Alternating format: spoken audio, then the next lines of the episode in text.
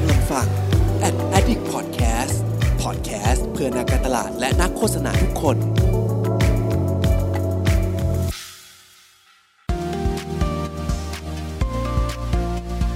Addict Talk ชวนเพื่อนมาเล่า เมาส์มอยแบบเจาะลึก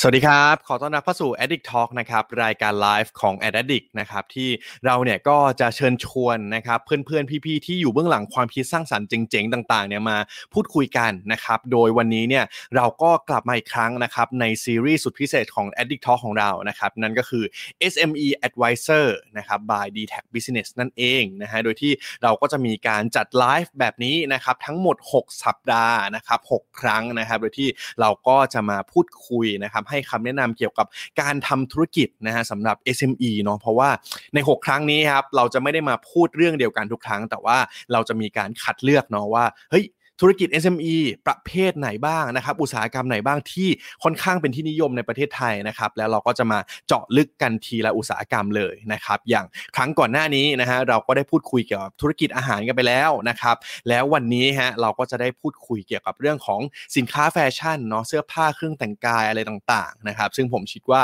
ก็น่าจะเป็นประโยชน์กับเพื่อนๆที่ทำธุรกิจสายนี้อย่างแน่นอนนะฮะโดยเดี๋ยวก่อนที่เราจะมาพบกับ แขกรับเชิญ ซึ่งเป็นกูรูของเราทั้ง 3 ท่านในวันนี้นะครับ ก็ย้ำอีกนิดนึงนะครับว่าถ้าสมมติว่าใครยังไม่ได้มีการลงทะเบียนนะครับ ก็ลงทะเบียนสแกน QR code กันได้เลยนะครับลงทะเบียนปุ๊บได้อะไรกันบ้างนะฮะอย่างแรกก็คือรับชุดเครื่องมือกดสูตรการตลาด SME ที่ทาง a อ d ดิกเนี่ยเราย่อยข้อมูลเนาะจัดทำมาเป็นพิเศษเลยนะครับก็เป็นครั้งแรกที่เรามีการให้ข้อมูลแบบนี้เลยนะครับก็รับไปเลยนะฮะส่วนอย่างที่2ครับถ้าสมมติว่าเราเข้าไปในลิงก์นี้แล้วนะครับเราก็จะได้มีโอกาสสอบถามปัญหาธุรกิจ SME เนาะว่าเฮ้ยธุรกิจที่ฉันทำอะมันมีปัญหาแบบนี้แบบนี้นะครับ อยากจะขอคำปรึกษาหน่อยนะครับ ซึ่งคำถามเหล่านี้แหละครับ ก็จะเป็นคำถามที่ทางทีมงาน a d d i c แล้วก็ทาง d t a c Business เองเนี่ย เราก็จะรวบรวมนะครับ แล้วก็มาดูว่า เฮ้ยคำถามไหนเป็นคำถามยอดฮิตนะครับ เราก็จะหยิบจับมาครับ แล้วก็มาพูดคุยกันในไลฟ์นั่นเองนะครับ แล้วก็สุดท้ายครับ สิ่งที่จะได้อย่างที่3นะครับ ก็คือเราจะมีการส่งสรุป จากไลฟ์ในครั้งต่างๆเนี่ยส่งให้เพื่อนๆด้วยนะครับเพื่อที่จะได้ไม่ตกหล่นกันไปเนาะเผื่อบางสัปดาห์เนี่ยเพื่อนๆอาจจะไม่สะดวกนะครับก็สามารถมาย้อนรับชมรับฟัง แล้วก็ดูเนื้อหาที่เราสรุปกันได้นะครับโอเค ในเมื่อวันนี้เราเริ่มกันแบบตรงเวลาแบบนี้แล้วนะครับเพื่อไม่การเสียเวลาเนาะผมคิดว่าวันนี้น่าจะได้เห็นมุมมองน่าสนใจหลากหลายเลยนะครับ ดังนั้นเรามาพบกับแขกรับเชิญของเราทั้ง 3 ท่านกันเลยดีกว่านะครับ โอเค สวัสดีครับ สวัสดีพี่ๆทั้ง3ท่านครับผม สวัสดีครับ สวัสดีค่ะสวัสดีครับ โอเค มาสบายๆนะครับ เราเราจะเปลี่ยนโหมดนะฮะสบายๆกันนะครับ ก็คือคือวันนี้เราก็คงจะมาคุยกันเนาะเกี่ยวกับเรื่องของการทำธุรกิจ แฟชั่นนะครับแต่ว่าในก่อนที่เราจะมาเข้าสู่เคสที่วันนี้ผมเลือกปัญหามาจะสำหรับธุรกิจแฟชั่นเสื้อผ้าเครื่องแต่งกายเนี่ยที่เฮ้ยมันเป็นปัญหาคลาสสิกแล้วมันเกิดขึ้นแบบนี้เนี่ยอยากให้ทั้ง 3 ท่านแนะนำตัวก่อนดีกว่านะครับเดี๋ยวขอเริ่มจากคุณแดนก่อนก็ได้ครับครับสวัสดีครับแดนครับอยู่ d t a c Business นะครับ ก็จะดูลูกค้ากลุ่ม SME ก็จะมีโอกาสได้พูดคุยกับพี่ๆ SME เป็นประจำนะครับ วันนี้ก็ขออนุญาตมาร่วมวงสนทนาด้วยครับ ครับผมอะต่อกันที่น้องแอนครับ สวัสดีค่ะแอนสาวนิรถาวรโรจนะคะแอนก็คือเป็นเจ้าของแบรนด์ค่ะแอสโบนะคะ เกี่ยวกับรองเท้าแฟชั่นสำหรับผู้หญิงค่ะ แล้วก็ตัวแอนเองเนี่ยตอนนี้ก็มีมีแบรนด์เพิ่มเติมด้วยนะคะ เป็นแบรนด์เกี่ยวกับเสื้อผ้าแฟชั่นนะคะสำหรับไปทะเล แล้วก็เดี๋ยวกำลังจะมีอีกแบรนด์หนึ่งด้วย แล้วก็เป็นอินฟลูเอนเซอร์ด้วยค่ะ เรียกได้ว่าเป็นตัวจริงเลยนะครับ วันนี้ผมแบบครับถึงเรียนเชิญคุณแอนมาให้คำแนะนำให้แชร์ประสบการณ์กันเนาะอีกท่านหนึ่งครับ พี่บีครับ แนะนำตัวหน่อยครับครับ สวัสดีครับ ผมบีสโรจน์รหัสสิรินะครับ เป็นเอ่อ Head of Marketing Transformation แล้วก็ Head of Marketing Strategy อยู่ที่ Blue Big Consulting Group นะครับผมแล้วก็เป็นเจ้าของเพจสโรดคบคิดการตลาด แล้วก็ Channel Clubhouse ที่สโรดคบคิดครับผม อ่าก็จะเห็นผมกับคุณบีเป็นเหมือนเป็นดูโอในคลับเฮาส์กันอยู่บ่อยๆนะครับนั่นนะอาทิตย์นี้นั่นอานะอาทิตย์นี้อาทิตย์นี้หายไปเพราะว่ากำลังเก็บของย้ายบ้านอยู่ก็เลย ไม่มีเวลา เดี๋ยวจะกลับมาแอคทีฟแล้วฮะครับ ได้ฮะ ก็ วันนี้ทั้ง 3 ท่านนะครับ อย่างที่ผมบอกไปเนาะก็จะเห็นว่าแต่ละท่านก็เอ็กซ์เพรสในแต่ละมุมนะครับ อย่างคุณแดนก็ทำธุรกิจอยู่ในสายของ Networking นะครับ เป็นตัวแทนมาจากทาง d t a c Business นะครับ ส่วนทางคุณแอนเองนะครับ ก็เป็นเจ้าของแบรนด์เนาะที่เรามีประสบการณ์จริง ๆ นะครับ กับในเรื่องของธุรกิจแฟชั่นนะฮะส่วนคุณบีเราก็เป็นคนหนึ่งที่เหมือนให้คำปรึกษานะครับ ให้คำแนะนำนะครับสำหรับหลากหลายธุรกิจมานะครับ ดังนั้นวันนี้ฮะเดี๋ยวเรามาคุยกันที่ เป็นผมเรียกเป็นเคสแล้วกันเนาะเป็นเคสแรกเลยแล้วกันนะครับเดี๋ยววันนี้เนี่ยจะมีทั้งหมด 2 เคสนะครับที่ผมเลือกมาคัดมาแล้วนะครับ จากคำถามของเพื่อนๆทางบ้านนะครับ ซึ่งผมฝากไว้นิดนึงว่าถ้าสมมุติว่าเพื่อนๆ คนไหนที่รับชมไลฟ์อยู่นะครับด้วยความที่เราเป็นไลฟ์เนาะถ้าหากว่าเพื่อนๆ มีคำถามอะไรนะครับอยากจะสอบถามเข้ามาเพิ่มเติมก็ได้นะครับเดี๋ยวเราจะดูถ้ามีเวลาในช่วงหลังเนี่ยเดี๋ยวเราก็จะหยิบจับขึ้นมาถามเพิ่มเติมกันได้นะครับ โอเค มาที่เคสแรกนะฮะดูแบบเหมือนเล่นเกมเนาะมีความตื่นเต้นนะฮะเคสแรกคือนี้ครับอะสินค้าแฟชั่นนะครับคือปกติแล้วเวลาเราพูดถึงสินค้าแฟชั่นเนาะก็ไม่ว่าจะเป็นเสื้อผ้าเครื่องแต่งกายหรืออะไรพวกนี้นะครับรองเท้าเนาะอย่างที่น้องแอนทำเนี่ยก็คือรองเท้าเลยนะครับ มันจะมีปัญหาหนึ่งครับที่เกิดขึ้นก็คือเฮ้ยพอไอ้ของพวกเนี้ย แต่ละคนที่ซื้อไปอะมันก็จะมีไซส์ที่แตกต่างกันนะครับดังนั้นสิ่งที่อยากจะรู้ฮะว่าเฮ้ยเราเราจะรู้ได้ยังไงว่าเราควรจะผลิตไซส์ไหนมากน้อยขนาดไหน แล้วผลิตมาแล้วฉันควรจะไปสต็อกอะไรยังไงดีนะครับผมว่าผมว่าเคสเนี้ยน่าจะมีประมาณแบบสองสิ่งแหละว่าเรื่องไซส์เนี่ยฉันควรจะผลิตเลือกดูยังไงว่าฉันควรจะผลิตเท่าไหร่แล้วพอผลิตออกมาแล้วเนี่ยสต็อกของฉันฉันควรจะจัดเก็บยังไงนะครับอะ เริ่มจากใครก่อนดีครับ เริ่มจากน้องแอนก่อนดีกว่าเนาะในฐานะที่แบบว่าเราแบบทำสายนี้โดยตรง น้องแอนคิดว่าไงบ้างครับ มีคำแนะนำยังไงบ้างครับ เรื่องของไซส์แล้วก็สต็อกครับคือจริงแล้วในใน part ของแอนแอนอาจจะแชร์เป็นเรื่องของประสบการณ์ของแอนเองมากกว่านะเพราะรู้สึกว่าจริง ๆ มันไม่มีอะไรที่เป็นกฎเกณฑ์ตายตัวหรือว่าถูกผิดนะคือถ้าใน part ของแอนเนี่ยคืออย่างแบรนด์แอนเองเป็นแบรนด์รองเท้ามันเรื่องไซส์เนี่ยมันค่อนข้างเยอะมากๆอยู่แล้ว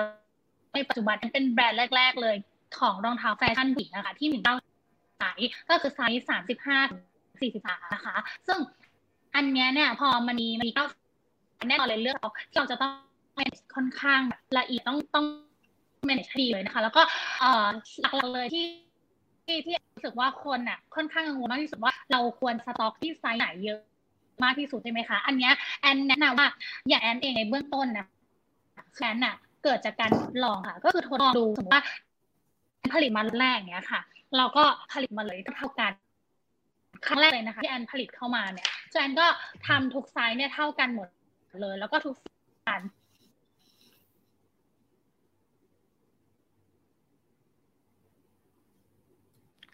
สัญญาณของน้องแอนน่าจะกระตุกนิดนึงนะครับ ใช่ โอเค น้องแอนตอนนี้เราไม่ได้ยินเสียงเลยครับ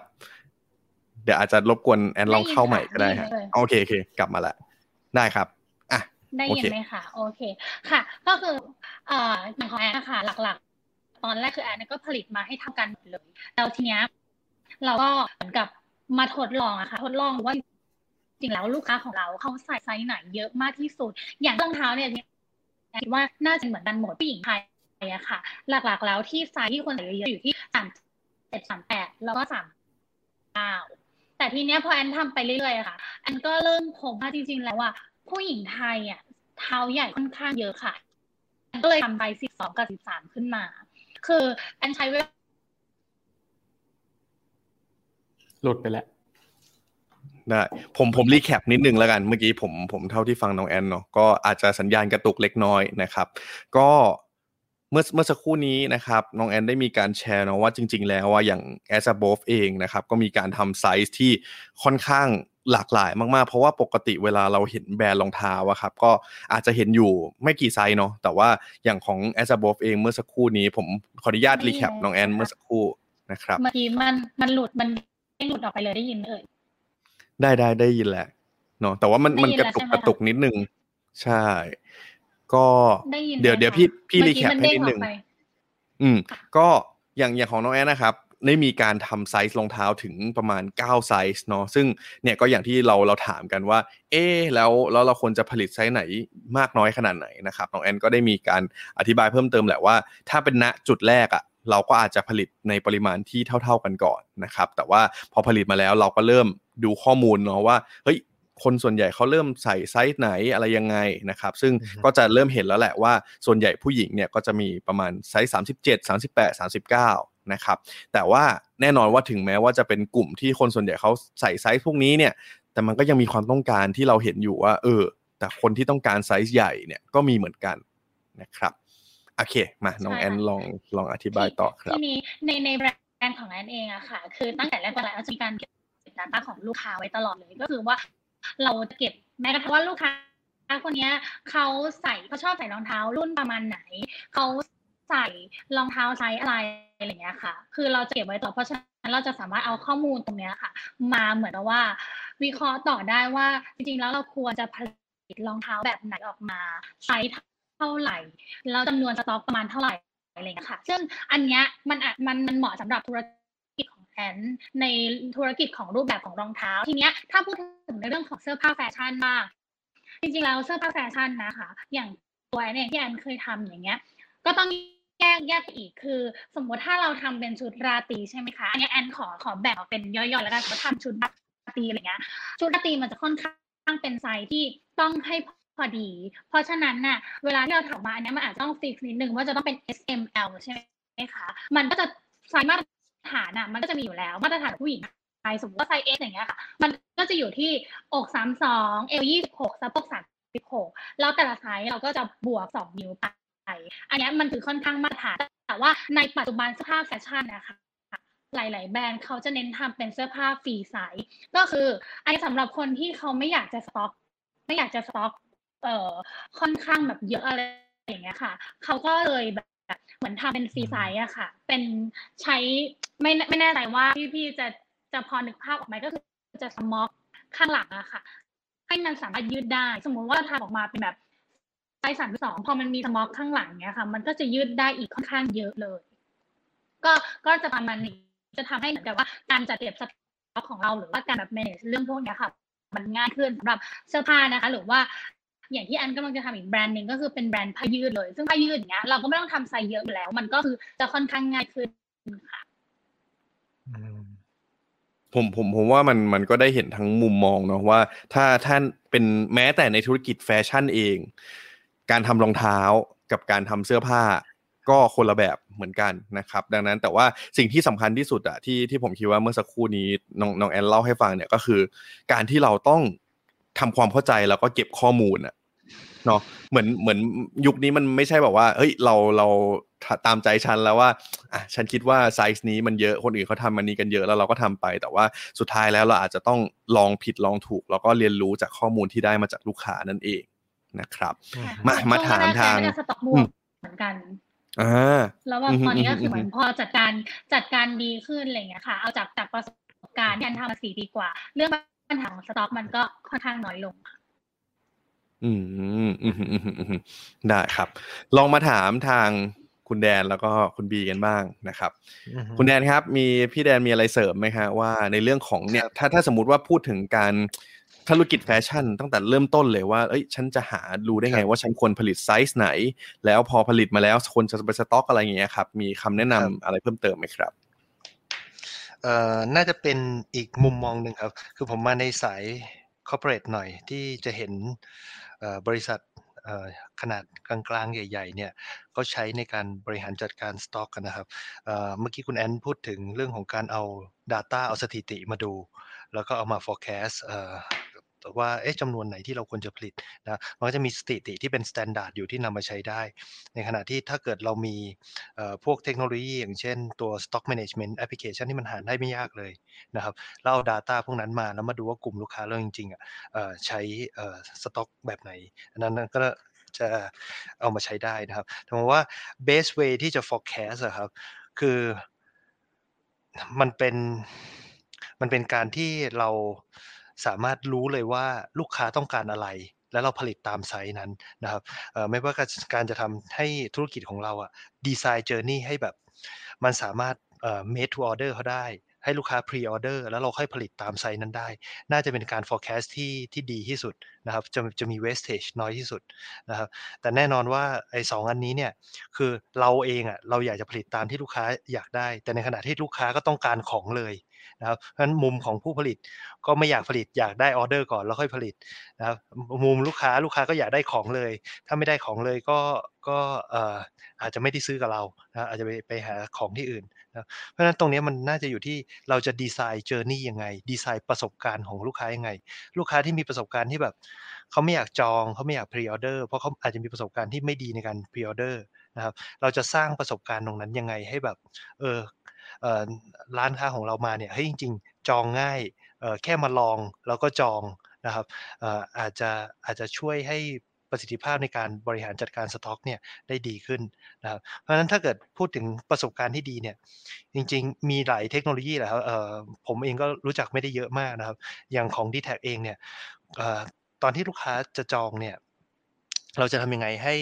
มีช่องทางในการจองที่ง่าย ซึ่งลูกค้าส่วนใหญ่เนี่ยก็ ต้องบอกว่าเขาถนัดในการโทรศัพท์นะครับโทรโทรมาปุ๊บมีคนบอกไซส์มีสต็อกที่อัปเดตชัดเจน แล้วจองแล้วเขารู้สเตตัสว่าโอเค ตอนนี้สินค้าเขาจะเข้าวันไหน จะมาเมื่อไหร่จะส่งเมื่อไหร่นะครับเเป็นเจอร์นี่ตรงนี้ที่สร้างประสบการณ์ให้กับลูกค้ามากกว่านะครับ โดยการเอาเทคโนโลยีที่แบบ simple simple อย่างเช่น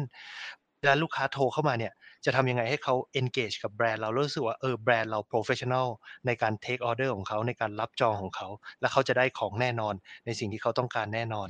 นะครับออไอ้ระบบ call management ที่จะเอาเข้ามาแล้วแล้ว make sure ว่าสายที่โทรเข้ามานั่นแล้วมันคือสายที่จะมาออเดอร์ลูกค้าครับ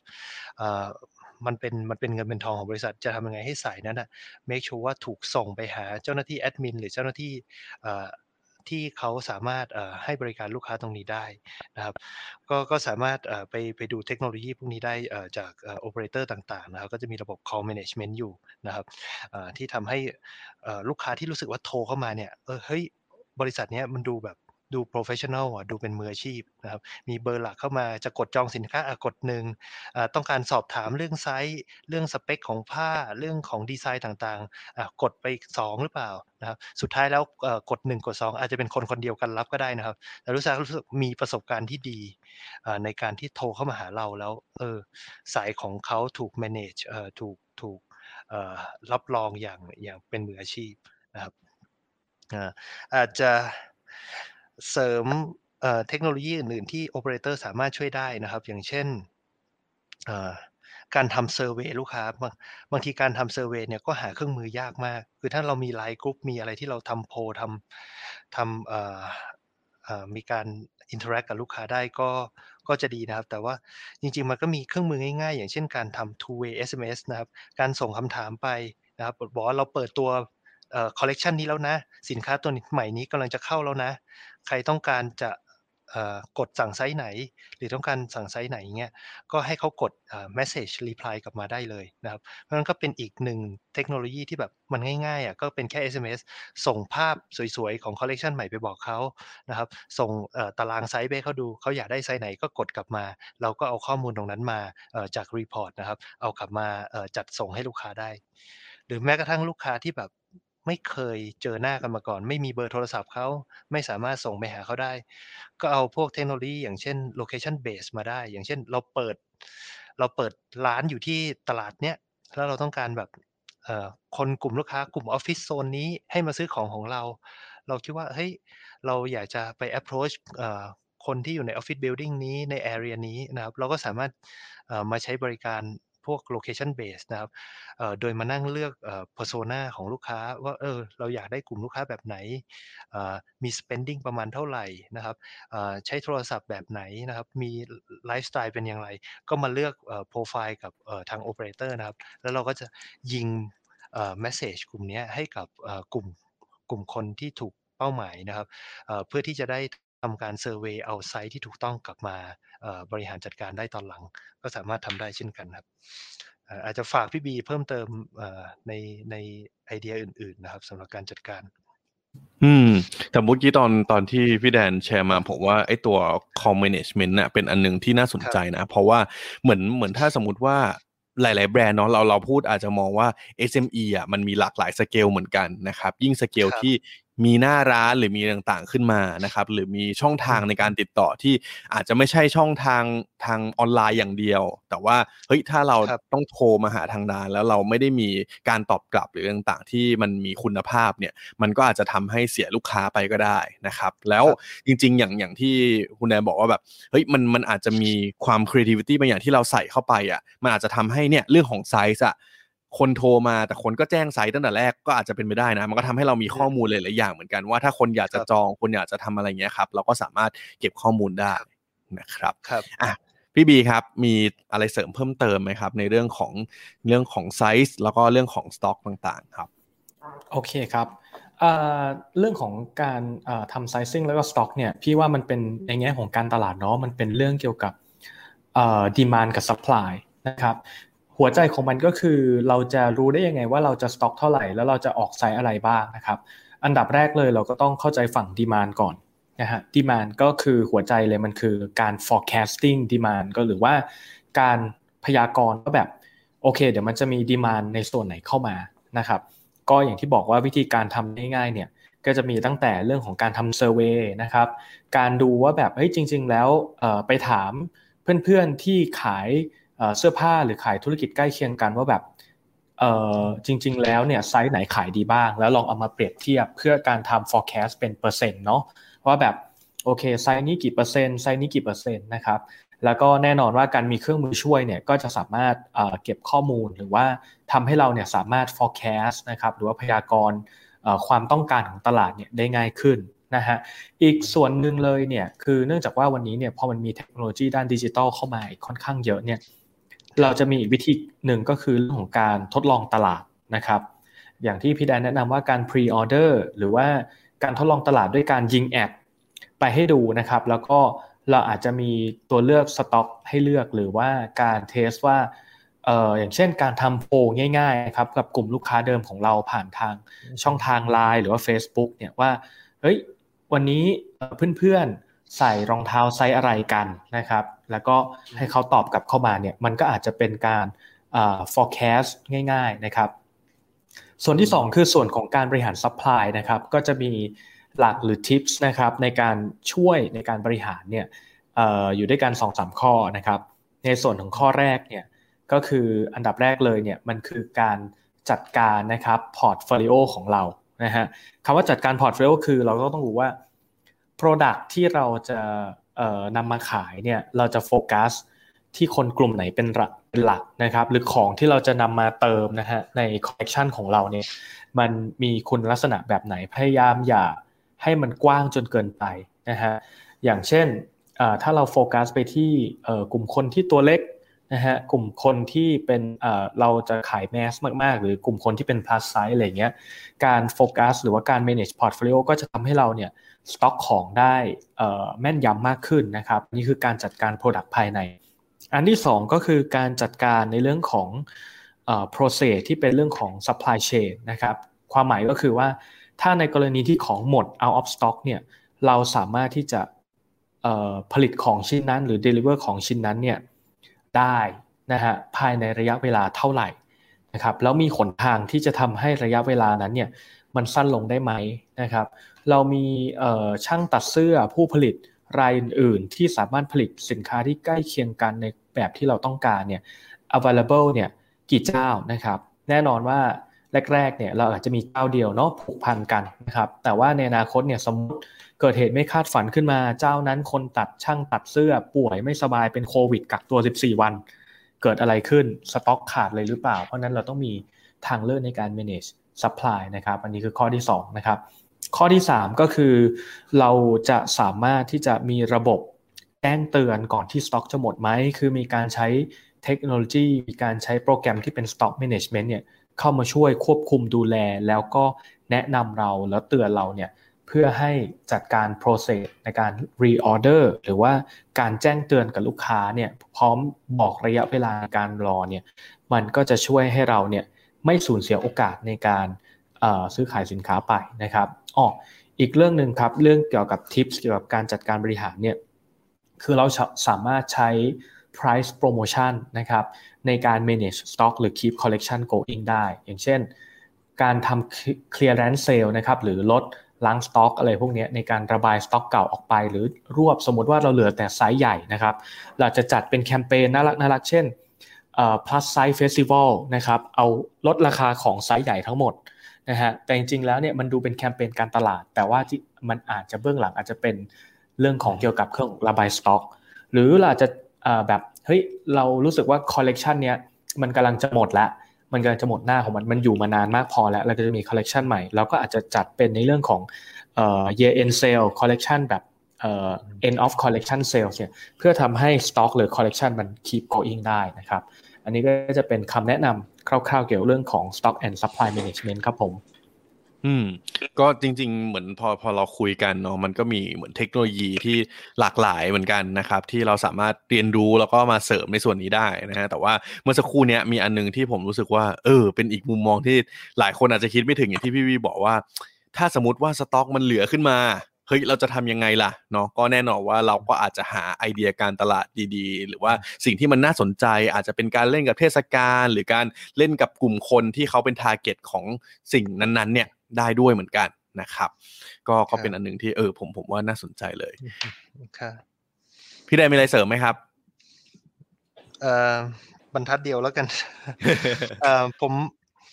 ผมชอบเอ่อ Apple เอ่อพอดีทำทำอยู่ใน telecom แล้วก็เห็น Apple เวลาเอ่อ manage เอ่อพวกสต็อกเอ่อของเขานะครับ คือ Apple เวลามันออกมารุ่นหนึ่งเนี่ย มันก็จะออกมาหลายหลายกิกะไบต์ใช่ไหมมีร้อยยี่แปดสองห้าหกมีหลายสี แล้วก็มีหลายไซส์ของจอนะครับเพราะฉะนั้น SKU รุ่นเดียวเนี่ยมันมีเยอะมากไม่ต่างจากไซส์ของรองเท้าหรือของของเสื้อผ้าเลยนะครับเราเห็นเขาจะใช้เทคนิคแบบการยิง สต็อกล็อตแรกออกมาก่อนนะครับเพื่อเอามา forecast ว่าไอ้ลูกค้าที่ engage กับเอ่อคอลเลกชันนี้เอ่อซีรีส์นี้เนี่ยสถิติมันน้ำหนักมันไปอยู่ทางไหน แล้วเขาค่อยเติมสต็อก batch ที่สองลงมานะครับก็อาจจะเป็นอีกเทคนิคหนึ่งที่ที่จะช่วยให้เรา forecast ได้แม่นขึ้นนะครับ แล้วก็นั่งฟังพี่บีพูดนะมันทำให้นึกถึงว่าจริง ๆ การจัดการเรื่องสต็อกหรือการ forecast อะมันไม่ได้ ตรงไปที่ตัวเรื่องของสต็อกอย่างเดียว แต่มันคือสิ่งแวดล้อมรอบๆข้างมากกว่าที่มาช่วยเราบริหารนะครับอย่างอย่างพี่บีพูดถึงแคมเปญเรื่องของการ drive marketing campaign ส่วนอื่นๆนะครับ แต่มันมาตอบโจทย์ในเรื่องของการบริหารจัดการสต็อกนะครับเพราะฉะนั้นมันลองดูทั้งทางตรงและทางอ้อมดูครับ มันมันน่าจะมีทางออก อืม โอเค ก็ผมอนุญาต wrap up แล้วกันนะครับ จากหน่วยเคสแรกนี้นะครับ ก็คำแนะนำน้องจริง ๆ มีหลากหลายเลยนะครับ ผมขอเลือกมาสักประมาณ 4 ประเด็นหลักๆแล้วกันนะครับ ก็อย่างแรกเนาะอย่างที่พี่ๆเลยท่านแชร์เหมือนกันเลยนะครับ อย่างที่น้องแอนได้แชร์ด้วยว่าการเก็บ ข้อมูลเนาะเรียนรู้นะครับจากข้อมูลจาก Data ที่เราเห็นของลูกค้าเนี่ยจะเป็นสิ่งที่สำคัญมากๆ ตอนแรกมันเป็นเหมือนกันทุกคนแหละครับ เราไม่มีทางรู้ได้เลยตั้งแต่แรกเนาะว่าเฮ้ยไซส์มันควรจะเป็นยังไง มันควรจะต้องผลิตมากน้อยขนาดไหน เราลองค่อยๆเรียนรู้ไปกับมันก่อนนะครับโดยการเก็บข้อมูลนี่เอง นะฮะส่วนอย่างที่ 2 ก็คือถ้าเราได้ข้อมูลต่างๆมาแล้ว หรือในขณะที่ตอนเราเก็บข้อมูลนะครับอย่างที่พี่แดนได้บอกว่าเราก็ควรจะต้องมีการดีไซน์ journey เนาะออกแบบประสบการณ์ของคนให้มันตอบโจทย์เขาด้วยนะครับทำยังไงให้เฮ้ยพอเขาได้มีการพูดคุยเกี่ยวกับแบรนด์เราได้พูดคุยกับเราแล้วเนี่ยทำยังไงให้เขารู้สึกว่าเออเราเราเหมือนแบบว่าเราเข้าใจเขาจริง ๆ เราคิดมาแล้วเราอยากสร้างประสบการณ์ที่ดีที่สุดนะครับอย่างตัวอย่าง service หนึ่งก็คือ call management นั่นเอง นะครับก็อาจจะเป็นเป็นรูปแบบหนึ่งในการทำพรีออเดอร์หรือทำอะไรต่างๆ ก็ได้นะครับอย่างที่3นะครับที่ที่ได้เห็นชัดเจนเลยก็คือ เหมือนเราเนี่ยอาจจะต้องมีการ test ก่อนเนาะว่าถ้าสมมติว่าทำออกไปแล้วนะครับอย่างที่เมื่อสักครู่พี่แดนขยายความเพิ่มเติมว่า เราอาจจะปล่อยออกมาก่อนเลยก็ได้นะครับแต่ว่าอาจจะปล่อยแค่ ไซส์ไม่กี่ไซส์นะครับ แล้วลองดูตลาดดูว่าความต้องการมากน้อยขนาดไหน มี feedback ของคนยังไงบ้างเฮ้ยเราอาจจะเริ่มเห็นแล้วว่า จริง ๆ แล้วไซส์พวกนี้ก็อาจจะพอแล้วหรือเปล่า แต่อาจจะมีกลุ่มคนที่ขอ request เพิ่มเติมมา เราก็สามารถนำมาพัฒนาในภายหลังได้นะครับ แล้วก็อีกมุมมองหนึ่งนะครับ อย่างที่ 4 ที่เป็นอีกกลยุทธ์หนึ่งละกันในการเสริมเพิ่มเติมเข้าไปนะครับ ก็คือการที่เราอะเวลาทำไปแล้วเนี่ยแน่นอนพอเราเรียนรู้ผิดผิดถูกถูกตอนแรกเนี่ย มันอาจจะมีบางไซส์บางสต็อกที่มันเหลืออยู่นะครับ เราก็สามารถหาแคมเปญการตลาดหรือหาไอเดียที่ใช้สต็อกเหล่านี้เนี่ยทำยังไงให้มันเกิดความน่าสนใจทำให้คนเกิดความต้องการได้ก็ได้นะครับ แต่ว่าสำคัญที่สุดก็คือเราควรจะต้องรู้จักเครื่องมือเนาะหลาย ๆ เครื่องมือนะครับทั้งในเรื่องของการเก็บข้อมูลในการทำของ Data นะฮะแล้วก็การ Stock Management ต่าง ๆ ด้วยนะครับ ก็ชัดเจนนะครับเคสนี้เพื่อน ๆ น่าจะเห็นประโยชน์กันเต็ม ๆ นะครับ โอเค ก็มาต่อกันที่เคสที่2นะครับคุยกันแป๊บเดียวนะฮะผ่านไปครึ่งชั่วโมงแล้วนะครับมาต่อกันที่เคสที่2ฮะอันนี้ผมคิดว่าน่าจะยิ่งโดนใจหลายๆคนเลยนะครับ เพราะว่าปกติเนาะเวลาเราพูดถึงวงการแฟชั่นนะครับ สิ่งหนึ่งที่เป็นปัญหาเยอะมากๆนะครับ แล้วผมเองก็ได้มีโอกาสคุยกับน้องแอนน้องแอนก็เจอปัญหานี้เหมือนกันเนาะก็คือ เราเนี่ยมักจะโดนการก๊อปปี้ง่ายมากๆเลยนะครับโอ้โห ใช้เวลาคิด product ออกมาตั้งนาน ปล่อยไปปุ๊บผ่านไปหนึ่งเดือน ไปเดินตามตลาดนัดหรืออะไรเงี้ยโอ้โหกลายเป็นแบบเป็นแผงเต็มไปหมดเลยนะครับ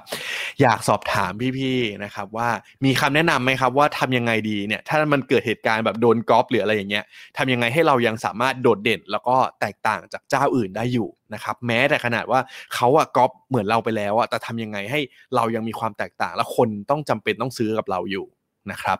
อันนี้ผมอาจจะขอเริ่มจาก ใครก่อนดีอะเริ่มจากน้องแอนเหมือนเดิมแล้วกันเนาะเพราะว่าน่าจะเป็นตัวจริงนะครับโอเคนะคะอันนี้คือได้ยินเสียงชัดเจนนะคะ กระตุกโอเค อันนี้ชัดเจนแล้วครับ ไม่กระตุกแล้วฮะโอเคแล้วนะคะ คือจริงๆแอนคือแอนเคยมีโอกาสได้เล่าให้พี่เพิร์ดฟังคือแอนนะคะตอนทำแบรนด์มาช่วงแรกๆมันก็มีอยู่รุ่นหนึ่งที่โดนก๊อปปี้อะค่ะคืออันนี้คือก๊อปแบบหนักมากเพราะว่ามันไม่ ที่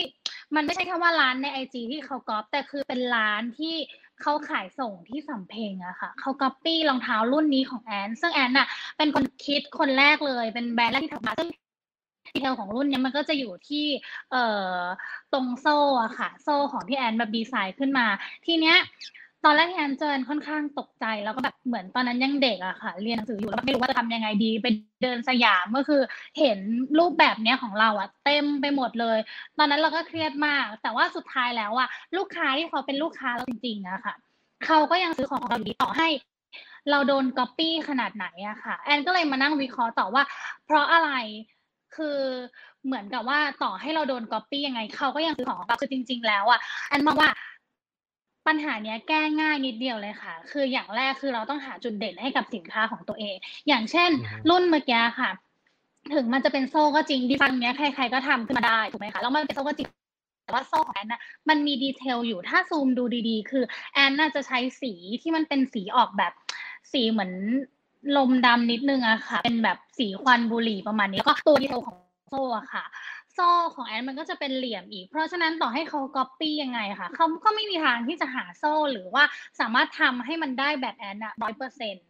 เนาะอันนี้คือเป็นดีเทลเล็กน้อยที่แอนคิดว่าเราควรจะหาจุดเด่นให้กับสินค้าของเรา แล้วก็ที่สำคัญเลยนะคะ พอพอแอนไม่ได้เจอแค่รุ่นนี้นะ คือแอนยังเจออีกหลายรุ่นมากๆเลยค่ะ แล้วพอทำมานานหลายปีเนี่ยมันก็ มีคนมาแบ่งในเรื่องของ Market Share เรามากขึ้นใช่ไหมคะแอนก็เลยคิดว่าเราควรจะต้องเพิ่มคุณค่าให้กับสินค้าของเรา คือเหมือนอาจจะต้องแบบว่าเล่าสตอรี่หรือว่าสร้าง story ให้ให้สินค้าของเราแบบมากขึ้น อย่างของแอนอย่างเงี้ยค่ะคือถ้าดูดูผิวเผินอย่างเงี้ย ถ้าเราไม่ได้แบบลง detail ไปลึกๆ เราก็จะมองว่ามันคือรองเท้าแฟชั่นสำหรับผู้หญิงธรรมดาใช่ไหมคะ แต่ว่าจริงๆ แล้วแอนใส่ detail เล็กๆ น้อยๆเข้าไปในรองเท้าของแอน คือเยอะมาก เช่น พื้นรองเท้าของแอนจะเป็นแบรนด์ที่ใช้พื้นรองเท้าสีดำตลอด คือพื้นด้านล่างอะค่ะ แล้วก็จะเป็นดีไซน์ที่แบบเราหุ้มหุ้มทั้งแผ่นเขาเรียกว่าหนักหนาใช่ไหมคะแอนก็หุ้มทั้งแผ่นเลย จะไม่ได้แปะ คืออันนี้มันอาจจะเป็นศัพท์สำหรับรองเท้าเลยเขาก็จะเรียกว่าแบบกระดูกหมาค่ะ ไอ้ที่แปะนั้นนะคือแอนจะไม่ใช้ตรงนั้นเลย เพราะแล้วก็ตัวพื้นฟองน้ำแล้วก็ใช้แบบฟองน้ำให้มันเต็มแผ่น อันนี้คือมันเป็นดีเทลเล็กๆน้อยๆที่เราสามารถเพิ่มคุณค่าให้กับ สินค้าหรือว่าแบรนด์ของเราได้นะคะ แล้วก็ที่สำคัญเลยแอนบอกว่าพอเราทำไประยะยาวอย่างนี้ยค่ะมีคู่แข่งเข้ามาเยอะ เราจะทำยังไงให้เราสามารถคีปลูกค้าเดิมๆของเรารวมไปถึงลูกค้าใหม่ๆไว้ได้นะคะคือแอนก็อยากจะแนะนำให้หลายแบรนด์เนี่ยลองแบบว่าเหมือนกับทำให้ลูกค้าเข้ามีส่วนร่วมกับเรา มากยิ่งขึ้น เช่น ในทุกๆเดือนหรือ 2 เดือนอย่างเงี้ยค่ะแอนจะมีทำกิจกรรมแบบ give away ก็คือจะให้ลูกค้าอย่างเงี้ยค่ะ มาเหมือนแบบว่าแท็ก เพื่อนๆ หรือว่ามาคอมเมนต์แล้วก็จะแจกรองเท้าที่เป็นรุ่นใหม่ หรือแม้แต่กระทั่งอย่างล่าสุดแอนก็มาทดลองแบบว่าทำเป็น live flash sale อะค่ะ กับลูกค้าเพื่อแอนอะอยากจะคุยกับลูกค้ามากขึ้น อยากจะรู้ว่าลูกค้าของเราเนี่ยเป็นยังไงแล้วเขาชอบซื้อรองเท้าแบบไหนราคาประมาณเท่าไหร่อะไรประมาณเนี้ยค่ะ คือเราได้คุยจริง ๆ เพราะว่านอกจากเราจะได้คุยทางไลฟ์แล้วค่ะ เขายังแชทมาคุยกับเราต่อทางไลน์ต่อ เพราะฉะนั้นเราได้คุยกับเขาโดยตรง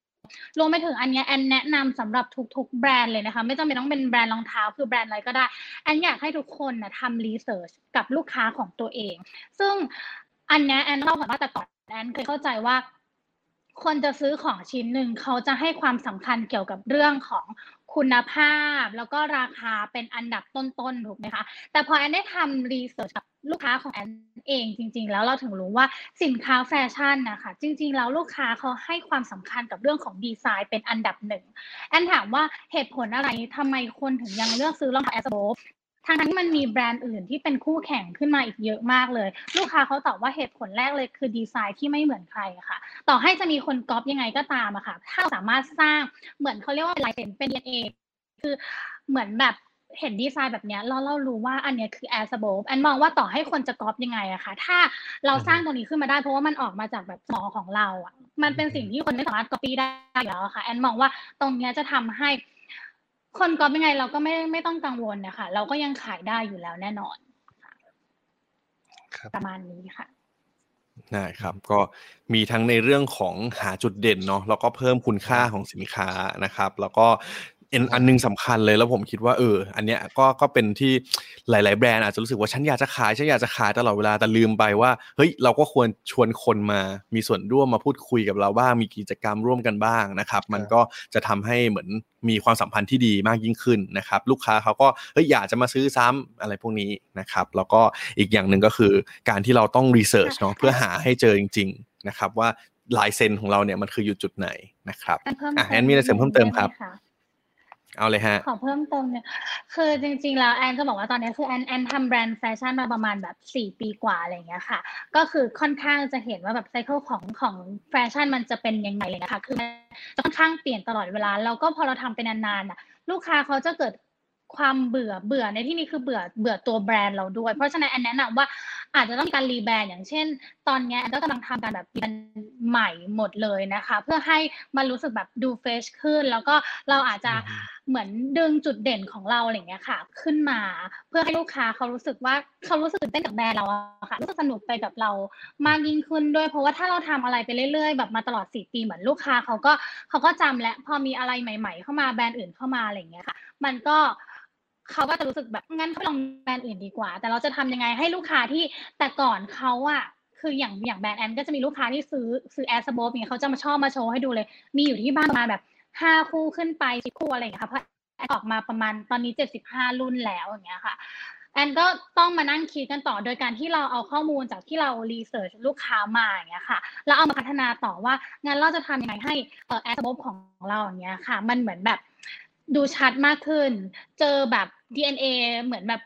หาลายเซ็นของเราได้ชัดมากขึ้นอะไรเงี้ยค่ะ ก็แนะนำว่าอยากจะให้ทุกคนแบบพัฒนาแบรนด์ของตัวเองตลอดเวลาพยายามเรียนรู้แล้วก็หาแบบ case study ดูแบรนด์อื่นๆอะไรเงี้ยค่ะ อยู่ตลอดเนาะประมค่ะก็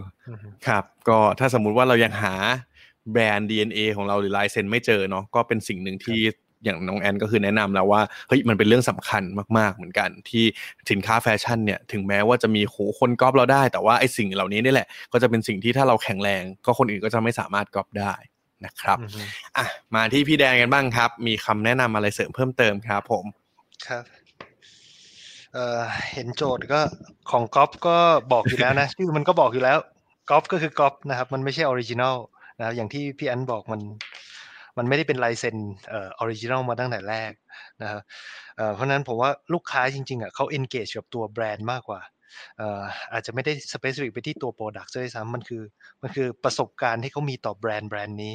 นะครับมันคือมันคือ feeling มันคือแบบ trust ที่ที่พี่แอนบอกนะครับพอเรา create trust แล้วว่าเฮ้ยเราผลิตของที่มีคุณภาพเอ่ออง original ต้องเป็นเรานะครับเพราะฉะนั้น มันคือ total experience มากกว่าที่แบบเราเอ่อ create เอ่อ under brand ของเรานะครับแล้วมันก็ถ่ายทอดออกมาในรูปแบบของ product นะครับ เพราะฉะนั้นเห็นจะเห็นหลาย ๆ แบรนด์ครับที่แบบทำของ original ออกมา แล้วมีคน copy ในตลาดแล้วยิ่งคน Copy เยอะเท่าไหร่ของ original ก็ยิ่งขายดีเท่านั้นนะครับเราเราเห็น case study แบบนี้เยอะแยะมากมายนะครับ เราก็จะเห็นว่าแบบของ original เนี่ยบางทีราคาก็สูงกว่าเป็น เป็นหลายเท่าตัวนะครับ แล้วคนก็ก๊อปปี้ออกมาทำ ทำแบบเรียกว่ามาตัดราคา ทำของก๊อปปี้ออกมา แต่สุดท้ายของที่เป็น original ก็ยังขายดีกว่าอยู่ดีนะครับตราบใดที่เราสร้าง trust ตรงนี้ให้กับลูกค้าแล้ว เราสร้างแบบ branding จริง ๆ ให้กับตัวลูกค้านะครับ เพราะฉะนั้นไอ้ total experience เนี่ยจริง ๆ ผมว่า ถ้าลิงก์กลับไปที่ที่ฝั่งของ telecom ก็ไม่มีอะไรพ้นไปกว่า basic นะครับ คือถ้าลูกค้าโทรมาหาเราเขาจะต้องรู้สึกว่ามันมันมีประสบการณ์ที่ดี คือโทรมาเมื่อไหร่ต้องได้คุย ต้องได้ engage กับแบรนด์นะครับ ต้องหรือแม้กระทั่งแบบถ้าสินค้ามีปัญหาจะเคลมจะมี after sales ที่ที่ stand by อยู่ตลอดนะครับต้องการติชมต้องการแนะนำ จริง ๆ สามารถ reach out หา หาตัวเจ้าของแบรนด์ หาตัวที่ที่ที่เป็นตัวเราเองนะครับ เพื่อที่เราจะได้รับ feedback แล้วเราจะได้จัดการเรื่องเหล่านั้นได้อย่างอย่างอย่างดีที่สุดให้กับลูกค้าของเรานะครับประสบการณ์ง่าย ๆ แค่นี้เนี่ยก็อาจจะเป็นหนึ่ง part ที่ทำให้แบรนด์เราเนี่ยมันต่างจากแบรนด์ที่เขา copy เรานะครับนอกจากเรื่องคุณภาพของตัว Product แล้วนะครับแล้วก็เมื่อกี้พี่แอนพูดหลายเรื่องเกี่ยวกับ กิจกรรม CRM กิจกรรมแบบ engage กับลูกค้าเดิมๆนะครับ เพราะฉะนั้นเครื่องมือเครื่องไม้ไหนนะครับ ไม่ว่าจะเป็นไลน์โซเชียลมีเดียหรืออะไรง่าย ๆ เพราะของสินค้าบางอย่าง เราไม่ได้จับกลุ่มคนรวยคนใช้สมาร์ทโฟนเสมอไปนะครับ อาจจะมีคนที่แบบใช้โทรศัพท์แบบธรรมดาไม่ได้แบบ มีไลน์กรุ๊ปเราไม่ได้มีแอปพลิเคชันของเรานะครับ ก็อาจจะส่งส่งรูปคอยอัปเดตคอลเลกชันใหม่ๆ ผ่าน MMS ผ่าน SMS ต่างๆนะครับ ก็จะมีเครื่องไม้เครื่องมือที่แบบให้นักการตลาดหรือเจ้าของแบรนด์เนี่ยครับสามารถเข้าไปในเว็บไซต์ แล้วก็สามารถ broadcast message โปรโมชั่นต่างๆ ให้กับทั้งลูกค้าเก่าลูกค้าใหม่ได้นะครับ ก็จะมีเครื่องมือนะครับที่ที่เหมาะสมนะครับลูกค้าใหม่ๆที่เราอยากได้อย่างที่บอกคือสมมติวันนี้เรามาจัด จัดออกอีเวนต์แล้วกันมาออกร้านอยู่ที่ตลาดตลาด flea market สักที่หนึ่งแล้วเราต้องการจะ broadcast ไปหากลุ่มลูกค้าแฟนคลับของเราที่อยู่บริเวณใกล้เคียงนะครับ ให้เข้ามาจับจ่ายช็อปสินค้าของเราที่ร้านของเรานะครับก็สามารถใช้เทคโนโลยี messaging เนี่ย broadcast ไปหาพวกเขาได้นะครับ ทั้งลูกค้าเก่าลูกค้าใหม่ก็ลองศึกษาดูได้ครับอันนี้คงคงไม่ได้ขายของอะไรมากมายนะครับครับ เค ก็ประสบการณ์เนาะอย่างอย่างที่พี่แดนย้ำเสมอเนาะว่าเฮ้ยยังไงมันก็เป็นสิ่งที่สำคัญมากๆ แล้วก็ถ้าเราจะซื้อใจคนได้อะเราก็ควรต้องทำให้คนประทับใจตั้งแต่แรกนะครับ แล้วมันก็จะส่งผลในระยะยาวเนาะว่า อย่างก๊อปปี้มันคือก๊อปปี้อยู่แล้วอะแต่ว่าสินค้ามันมันก๊อปได้แต่ว่าเนี่ยประสบการณ์หรือความรู้สึกของคนเนี่ยมันก๊อปกันยากมาก ๆนะครับ หรือว่าถ้าเราทำให้คนรู้สึกดีกับแบรนด์แล้วเนี่ยมันไม่มันมันจะเปลี่ยนแปลงได้ยากมากๆเลย นะครับแล้วก็แน่นอนว่าเรื่องของ CRM หรือต่างๆ ในการ manage ลูกค้านะครับทั้งลูกค้าเก่าหรือว่าลูกค้าที่เข้ามาใหม่เนี่ยก็จะมี service มีต่างๆ ที่เราลองหาดูได้ว่าเฮ้ยบางทีแล้วมันอาจจะไม่ใช่ต้องเป็นเทคโนโลยีล้ำๆเสมอไป แต่ว่าสุดท้ายแล้วแบบแค่เป็นแบบมือถือหรืออะไรง่าย ๆ แค่นี้เนี่ยเราก็หาออกแบบ reward หรือต่างๆพวกนี้ได้ด้วยเหมือนกันนะครับ มาครับพี่บีมีมุมมองไหนเสริมเพิ่มเติมอีกไหมครับ เรื่องของการที่ทำยังไงให้เรายังแตกต่างได้ทั้งที่โดนคนอื่นเนี่ยก๊อปไประนาวแล้วฮะโอเคฮะเรื่องก๊อปปี้เนี่ยก็ต้องต้องบอกอย่างแรกก่อนครับ การที่มีคนก๊อปเราเนี่ย แปลว่าเราเราทำอะไรถูกแล้วเราทำอะไรดีคนก๊อปครับเพราะถ้าเราไม่ดีจริงเขาก็ไม่ก๊อปเราหรอกก๊อปไปก็ขายไม่ออกเนาะทีนี้ อยากจะให้กำลังใจส่วนนี้ส่วนหนึ่งแล้วก็อยากจะชวนคิดครับ เพราะว่าเคยมีโอกาสได้ไปบรรยายให้กับธุรกิจแฟชั่นนะครับ ซึ่งเป็นแฟชั่นเจ้าใหญ่เนี่ย เราไปกระตุกต่อมคิดเขาอย่างว่าคุณต้องคิดตัวเองให้ชัดก่อนว่าเราอยู่ในธุรกิจอะไรกันแน่ เราขายเราทำธุรกิจขายเสื้อผ้า หรือเราทำธุรกิจแฟชั่น ซึ่งไม่เหมือนกัน ถ้าเราขายเสื้อผ้านะครับ หรือขายรองเท้าหรือขายแบบกระเป๋าอะไรอย่างเงี้ยถ้าเราทำธุรกิจอันนั้น สิ่งที่เราต้องโฟกัสมันมีแค่ nice and affordable product คือขอแค่ของที่มันดูโอเค ราคาย่อมเยาก็จบแล้ว ซึ่งส่วนใหญ่แล้วไอ้ของที่เขาก๊อปไปอย่างเงี้ยหรือแบบถ้าเราไปเดินตลาดนัด แล้วเราเจอแบบโอ้โหเสื้อร้อยสองร้อยบาท นั่นคือร้านขายเสื้อผ้า ใช่ไหมครับ คุณต้องตัดสินใจว่าถ้าวันนี้คุณอยู่ในธุรกิจแฟชั่น ธุรกิจแฟชั่น คือธุรกิจแห่งการเข้าไปอยู่ในยุคสมัยนะครับเป็นธุรกิจที่คุณต้องตามสมัย ธุรกิจร่วมสมัย หรือว่าภาษาอังกฤษคือผมใช้คำว่า aspire to be in the vogue ก็คือแบบ vogue นิตยสาร vogue เนี่ยจริงๆ ความหมายมันคือร่วมสมัยหรือสมัยนิยมนะครับดังนั้นหน้าที่ของการที่คุณเป็นธุรกิจแฟชั่น ไม่ใช่หน้าที่ของการที่จะไปกังวลว่าเเขาจะต้องเอ้ยเจอของก๊อปนะครับ คือกังวลไหมกังวลได้ แต่คุณต้องทำตัวให้ก้าวล่วงเขาไปเยอะมากๆ คือเข้าไปอยู่ในสมัยนิยม แล้วทำอะไรที่มันยากมากพอที่คนก๊อปไปยังไง ก็ไม่สามารถให้ value ที่เราสามารถให้ได้นะครับดังนั้นธุรกิจแฟชั่นคือธุรกิจการ ที่เรียกว่าบริหาร perceived value นะฮะผมมีหลักอยู่ประมาณสี่ข้อด้วยกันในการทำธุรกิจแฟชั่นห้าข้อแล้วกัน ในการทำธุรกิจแฟชั่นให้ประสบความสำเร็จนะครับ ข้อแรกคุณต้องบริหาร perceived value หรือว่าเขาเรียกว่าคุณค่านะครับที่ผู้บริโภคคาดว่าจะได้รับกับคุณค่าที่คุณส่งมอบให้จริงนะครับไม่ว่าการบริหาร perceived value ไม่ว่าจะเป็นการถ่ายภาพนะครับ การทำการดีไซน์ การเลือก วัตถุเขาเรียกว่า quality ของ raw material มาใช้ การใส่ signature ลงไป การใช้ presenter การใช้นายแบบนางแบบ และคุณภาพของการถ่ายแฟชั่นเซ็ตตรงนั้นคือธุรกิจในการบริหาร perceived value ทั้งหมดเลยนะครับเมื่อคุณสามารถทำตรงนี้ได้คุณส่งมอบได้แล้วเนี่ยมันจะทำให้แบรนด์คุณมีจุดยืนหรือแข็งแกร่งอะไรบางอย่างทำให้คนเห็น perceived value อะไรบางอย่าง อย่างเช่น as a p o อย่างเงี้ยอย่างที่คุณแอนล่อยฟัง ไม่ว่าจะเป็นการเลือกคุณภาพ การสร้าง signature การสร้างแบรนด์หรือแม้กระทั่งการทำตัว designer branding ที่เป็นตัวคุณแอนเองที่เป็น influencer เนี่ยต่างเป็นเรียกว่าการบริหาร perceive value ของแฟชั่นแบรนด์ทั้งหมดนะครับแล้วก็อย่างที่บอกว่าการที่คุณแอนรู้ว่า วันนี้คนมันเบื่อเร็ว มันต้องทำอะไรที่มันดีไซน์ใหม่ตลอดเวลา นั่นคือการทำให้ตัวเองเข้าไปอยู่ในยุคสมัยนะครับนี่ข้อที่1 ข้อที่2เนี่ย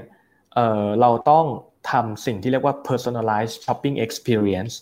นะครับหรือการดูแลนะครับประสบการณ์ในการช็อปสินค้าแบรนด์ของเราเป็นรายบุคคลนะครับถ้าเป็น store ในออฟไลน์อย่างเงี้ยแน่นอนว่าเวลาที่เราไปดูสินค้าแบรนด์เนมที่เป็นแฟชั่น การที่เขามีเซลล์เนี่ยประกบแต่ละคน หรือการดีไซน์ว่าแบบเฮ้ยต้องต่อคิว การจัด section ต่างๆเนี่ยให้มันดู มี personalization มี experience ที่ดีเนี่ยมันทำให้เราเนี่ยแตกต่างนะครับ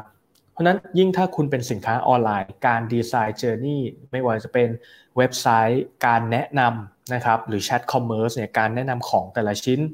การทำให้คนรู้สึกว่าเขาได้รับ experience ที่ดีในการช้อปปิ้งเนี่ยต้องเป็นข้อแตกต่างนะครับที่ร้านขายเสื้อผ้าที่ก๊อปเราไปเนี่ยเขาทำไม่ได้อยู่แล้วเพราะเขาขายของราคาถูกเขาเน้น volume นะครับข้อ 3 คือผมเรียกว่าความซื่อสัตย์ความจริงใจ honest openness and realness นะครับความซื่อตรงความจริงใจนะครับอนอกเหนือจากเรื่องของเขาเรียกว่าการบอกอย่างการบอกอย่างตรงไปตรงมาเกี่ยวกับเรื่องของคุณภาพของสินค้านะครับ การใช้มุมบางอย่างที่คนเนี่ยรู้สึกว่าเฮ้ยเรามีความจริงใจเราตั้งใจนะครับในการขายของไม่ได้โอเวอร์เคลมหรือว่าไม่ได้ทำทำตัวแบบ ดูอยู่ในโลกแห่งความฝันมากเกินไปก็เป็นจุดหนึ่งนะครับอันที่ 4 อย่างที่บอกครับแฟชั่น supply management นะฮะอย่างที่เรากล่าวไปแล้ว การบริหารสต็อกการบริหาร demand การจัดการในเรื่องของ supply ที่ทำให้คนเนี่ยได้ของ deliver on time แล้วก็มี customer satisfaction ที่ดีก็ย่อมทำให้เราแตกต่างนะครับ และข้อสุดท้ายครับ การที่เราเปิดให้ลูกค้าเนี่ย เข้ามามีส่วนร่วมในการดีไซน์ ในการเลือกคอลเลกชันหรือการสร้าง community เนี่ยก็ทำให้แบรนด์ของเราแข็งแกร่งขึ้นมา อย่างที่บอกครับถ้าเราเห็นแบรนด์ระดับโลกเนี่ยเขาจะมีกลุ่ม community ที่เราเขาชื่นชอบ เจ้าของมีการพูดคุยหรือว่าดีไซเนอร์เนี่ยมีการเปิดโอกาสให้ลูกค้าเนี่ยเข้ามา involve หรือการทำ collaboration กับแบรนด์อื่นๆเนี่ยมันทำให้สินค้าของเราเนี่ยร่วมสมัยและมีข้อแตกต่าง ซึ่ง 5 ข้อเหล่านี้เนี่ย สินค้าที่ก๊อปเราไปทำไม่ได้นะครับมันก็จะทำให้เราเจอกลุ่มลูกค้าที่รักเราและพร้อมจะติดตามเรามากขึ้น และเป็นการถีบนะครับ ถามว่าถ้าเราจะตายเพราะสินค้าที่ก๊อปเรา ป่านนี้หลุยวิตตองมูลค่าบริษัทคงพังพินาศไปแล้ว เพราะว่าจีนผลิตจำนวนกระเป๋าหลุยก๊อปเนี่ยหรือว่าไม่ว่าจะเป็นนะฮะแถบเอเชียนี่แหละผลิตของก๊อปมาเนี่ยมีปริมาณมากกว่ากระเป๋าหลุยแท้นะครับ ใช่ไหมแล้วถ้าจินตนาการว่ามันมันจะต้องตาย เพราะว่าเขาผลิตมาเยอะเหลือเกิน ก็ป่านนี้หลุยวิตตองก็คงเสียชีวิตไปแล้วนะครับ แบบหมายถึงบริษัทก็คงล้มไปแล้วนั้นเนี่ยการที่เขาสามารถที่จะคีปอัพหรือว่าการสร้าง value ได้ตลอดเวลา มันจึงทำให้เขาอยู่ในธุรกิจแฟชั่นได้อย่างยาวนานนะครับ พวกเราเองก็เช่นกันนะครับ เพราะฉะนั้นก็ขอให้อย่าได้กลัวแล้วก็พยายามทำให้ตัวเอง ร่วมสมัยหรืออยู่ในยุคสมัยต่อไปนะครับผมอืมขอบคุณพี่บีมากครับ จริง ๆ ผมว่าสำคัญเลยก็คือ มุมมองอย่างแรกที่พี่บีบอกเนาะว่าเฮ้ยเราเราต้องกลับมาถามตัวเองให้ดีๆว่าตกลงสิ่งที่เราทำอยู่ คือเราขายเสื้อผ้า หรือเราขายแฟชั่นเนาะซึ่งถ้าสมมติว่าเราเราชัดเจนแล้วว่า ฉันอยากจะขายแฟชั่น นะเรามีคำแนะนำดีๆจากพี่บีเพียบเลยเมื่อสักครู่นี้นะครับ ก็ลองไปประยุกต์ใช้กันได้นะครับ โอเค เราคุยกันมาอย่างรวดเร็วนะครับ ก็อยู่ในช่วงท้ายๆแล้วนะครับ ก็วันนี้ผมคิดว่าเราได้เห็นเนาะในเคสที่เป็นเป็นปัญหาคลาสสิกของวงการแฟชั่นนะครับ ทั้งในเรื่องของ sizing เรื่องของสต็อกนะครับรวมถึงในเรื่องของการทำยังไงให้เราอะสามารถอยู่รอดได้ในสถานการณ์ที่แฟชั่นเนี่ยมันมีการก๊อปปี้กันได้ง่ายมากๆ นะครับซึ่งผมคิดว่าวันนี้ก็คงเป็นเหมือนจุดเริ่มต้นที่ดีสำหรับหลาย ๆ แบรนด์เนาะที่ได้มีโอกาสมาฟังกันนะครับก็เดี๋ยวก่อนจะจากกันไปในวันนี้นะครับ อยากให้ทั้ง 3 ท่านทิ้งท้ายหน่อยดีกว่าว่า มีความในใจหรือว่ามีสิ่งอะไรที่แบบอยากจะแนะนำอยากจะให้กำลังใจกับเพื่อนๆธุรกิจแฟชั่นเพิ่มเติมไหมนะครับ แล้วก็อยากให้พี่ๆ แชร์ได้นะครับว่าเอ้ยมีมีเรื่องอะไรที่แบบว่าอยากให้ให้ความสำคัญกันเพิ่มขึ้นหรืออะไรอย่างนี้ก็บอกกันได้เลย เป็นเหมือนช่วงให้บอกความในใจนะครับอะเริ่มจากน้องแอนก่อนละกันนะครับ มีอะไรอยากจะฝากสำหรับเพื่อนๆธุรกิจสายนี้ไหมครับคือจริงๆ ตัวเองจะมีเพื่อนๆ ทักมาถามเยอะมากเลยมาขอแคมแนะนำนะคะ ว่าถ้าเกิดสมมติจะเริ่มทำเกี่ยวกับแฟชั่นเนี่ยนะคะควรจะเริ่มยังไงบ้าง คือจริงๆอัน แอนต้องบอกก่อนเลยว่า อยากจะแบบให้เริ่มการทำแบรนด์นะคะมาจาก insight ของตัวเอง คืออย่าไปตามตามมากว่าอุ้ยคนนี้ดาราแบบนี้ใส่แบบนี้หรือแบบนู้นแบบนี้แบบนั้นอะไรเงี้ยเพราะสุดท้ายอะค่ะ เราจะไม่สามารถออกแบบมาจากตัวเราเองได้แอนเองแอนเริ่มแบรนด์มาจากโอเคแอนอยากใส่แบบนี้แอนชอบมี passion กับรองเท้าแนวนี้เสื้อผ้าแนวนี้อย่างเงี้ยค่ะ สุดท้ายแล้วเราจะมีเหมือนแบบมี ส้นของตัวเองว่าโอเค เราจะต้องออกแบบมาให้เป็นในในแนวนี้เพื่อให้แบรนด์เราอะค่ะมันชัดออกมาเป็นแบบนี้เลย เพราะฉะนั้นน่ะคืออันนี้เป็นเรื่องหนึ่งที่ค่อนข้างสำคัญ แล้วก็ที่สำคัญแอนมองว่ายุคนี้ทำทำแบรนด์แฟชั่นอะค่อนข้างที่จะยากยากกว่าตอนยุคเมื่อสี่ปีกว่าที่เราที่แอนเริ่มมานะคะ เพราะว่ามีแบรนด์ที่แบบทำขึ้นมากันค่อนข้างเยอะเลยแต่จริงๆแล้วอะเรายังมีโอกาสต่อให้มันแบบเล็กน้อยมากๆอะไรอย่างเงี้ยค่ะแอนมองว่า ทุกแบรนด์ยังมีโอกาสที่จะโตได้ในในยุคแบบนี้อย่างเช่นเพื่อนแอนอย่างเงี้ยค่ะเขาขายดีในช่วงยุคโควิดโควิดรอบที่แล้วนะคะ เป็นช่วงที่ทำให้แบรนด์ดังเลย ซึ่งหลาย ๆ แบรนด์อะไรเงี้ยค่ะอาจจะกระทบจากช่วงโควิด แต่แบรนด์ของเพื่อนแอนนะคือเขาขายเป็นเป็นเสื้อยืดผ้ายืดอย่างเงี้ยค่ะ ตัวเล็กๆ แบบเสื้อครอปอะไรเงี้ยก็ขายดีแล้วคือตอนนี้ค่ะ ก็แบรนด์ก็ดังมากๆแล้วแบบมีชื่อเสียงเลยแอนเลย อยากจะแนะนำให้ทุกคนแบบ ต้องอดทนนะคะ ต้องสู้ เพราะว่ามันจะมีปัญหาเยอะแยะมากมายเลย แอนทำมาสี่ปี มันก็มีปัญหายีริบย่อยๆอะค่ะ เกิดขึ้นมาตลอดเลย เพราะฉะนั้นเนี่ยเราต้องค่อยๆเรียนรู้แล้วก็แก้ปัญหาไปในแบบทุกๆปัญหาที่เกิดขึ้นอะไรอย่างเงี้ยค่ะ อย่ายอมแพ้นะคะครับผมอะงั้นในไหนเมื่อเมื่อสักครู่นี้น้องแอนให้คำแนะนำแล้ว ผมให้น้องแอนฝากเลยดีกว่าว่าถ้าสมมติว่าอยากจะติดตามแบรนด์ของน้องแอนเนี่ยต้องติดตามที่ไหนได้บ้างครับ ค่ะก็หลักๆเลยนะคะแอร์สโบของแอนนะคะ ก็ติดตามได้ที่ IG นะคะ แล้วก็มีขายใน Shopee ด้วยนะคะ แล้วก็แอนมีแบรนด์ใหม่นะคะที่ชื่อว่า Heart Beach เนาะก็สำหรับใครที่จะไปเที่ยวทะเลนะคะ นึกถึงการไปทะเลเนี่ยก็ให้นึกถึงแบรนด์แอนแล้วก็เร็วๆนี้นะคะ จะมีแบรนด์อีกแบรนด์หนึ่งนะคะ ที่กำลังจะเปิดตัวนะคะเนี่ยก็ฝากไว้ด้วยนะคะ ขยันมากนะครับน้องแอนโอเค ก็ติดตามกันได้นะครับหลายๆแบรนด์ของน้องแอนเลยนะครับ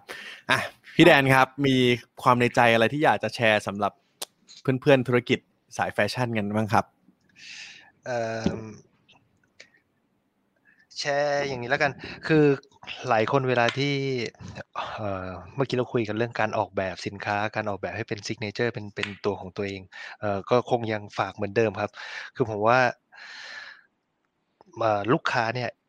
เขาเวลาเขา engage กับแบรนด์เราเขาไม่ได้ engage แค่กับตัวสินค้าเขา engage เอ่อกับทุกๆอย่างทุก touch point ที่เขาสัมผัสนะครับเอ่ออย่างที่พี่ๆแอนก็บอกนะครับว่าเอ่อตั้งแต่เขาเห็นสินค้าของเราดูรีวิวสินค้าของเราดูการพรีเซนต์จนเเลือกมาซื้อของของเรานะครับจนไปถึง in life แล้วก็กิจกรรมที่เราทำ ระหว่างที่เขามาเป็นลูกค้าของเราแล้วนะครับ การดูแลเขาหลังการขายนะมันคือทุก touch point ที่เราควรจะออกแบบแล้วก็ดีไซน์ ให้มีคาแรคเตอร์เป็นของเราเอง journey ของลูกค้าเนี่ยอาจจะไม่ต้องซ้ำกับคนอื่นก็ได้ มี unique เอ่อ customer journey ที่ที่เป็นของตัวเองเป็น signature เอ่อ experience ที่แบรนด์เราอยากจะ present ไปหาลูกค้าเพราะว่าตรงนั้นก็จะฝากไว้ให้แต่ละแบรนด์ลองไปคิดแล้วก็ออกแบบ เอ่อให้กับแบรนด์ของตัวเองดูนะครับ ว่าจะมี experience แบบไหนที่เราอยากจะนำเสนอให้กับลูกค้าครับผมก็อืมอะให้คุณคุณแดนฝากบ้างครับ ว่าถ้าสมมติว่าวันเนี้ยเราฟังมาหลาย ๆ อันแล้ว เราก็เห็นว่าเออคือจริงๆ service ของทาง dtac Business ก็สามารถมาเสริมเพิ่มเติมเรื่องประสบการณ์อย่างที่คุณแดนบอกเนาะว่าเออมันเป็นเรื่องสำคัญเนี่ยครับสามารถไปติดต่ออะไรที่ไหนยังไงได้บ้างครับ ครับเออจริงๆติดต่อ โทรเข้า 1431 ก็ได้ครับเออเป็นเป็นเบอร์ใหม่ของ d t แทนะครับ ปกติติดต่อ d t แทจะเป็น 1678 ใช่ไหมครับ เราก็จะมีเบอร์เอ่อ1431 ที่จะดูแลลูกค้ากลุ่ม SME ดูแลผู้ประกอบการที่ทำธุรกิจนะครับโทรเข้ามาเนี่ยก็เข้าใจว่าน่าจะเจอพี่ๆที่เขาสามารถให้ข้อมูลเพิ่มเติมได้ว่า เอ๊ะถ้าเราทำธุรกิจแบบนี้เราควรมีเทคโนโลยีแบบไหนที่เข้าไปเสริม ธุรกิจของเราให้มันดู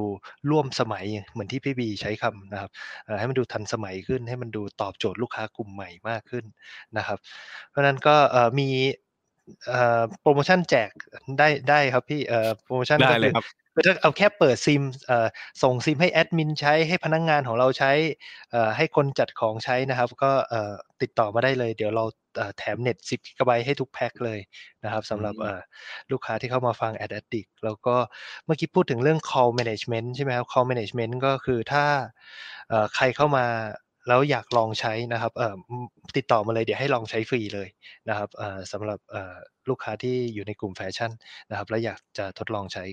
นะครับก็ติดต่อเข้ามาได้หรือโทรหาผมก็ได้เดี๋ยวผมทิ้ง QR code ไว้ให้ก็จะมีเหมือนเป็นเอ่อเบอร์โทรศัพท์ แล้วก็เอ่อนามบัตรนะครับ ก็ลองสแกนดูได้ ผมไม่รู้สแกนติดป่ะนะเออหรือยังไงก็ได้ติดต่อครับเข้ามาที่หนึ่งสี่สามหนึ่งได้เหมือนกันครับนะครับเดี๋ยวผมให้ทีมงานแปะ QR code ไว้ในคอมเมนต์ก็ได้นะครับได้ครับโอเค ขอบคุณทางคุณแดนมากนะครับครับพี่บีครับสั้นๆเนาะหมดเวลาพอดีนะครับ พี่บีมีอะไรอยากจะฝากส่งท้ายไหมครับ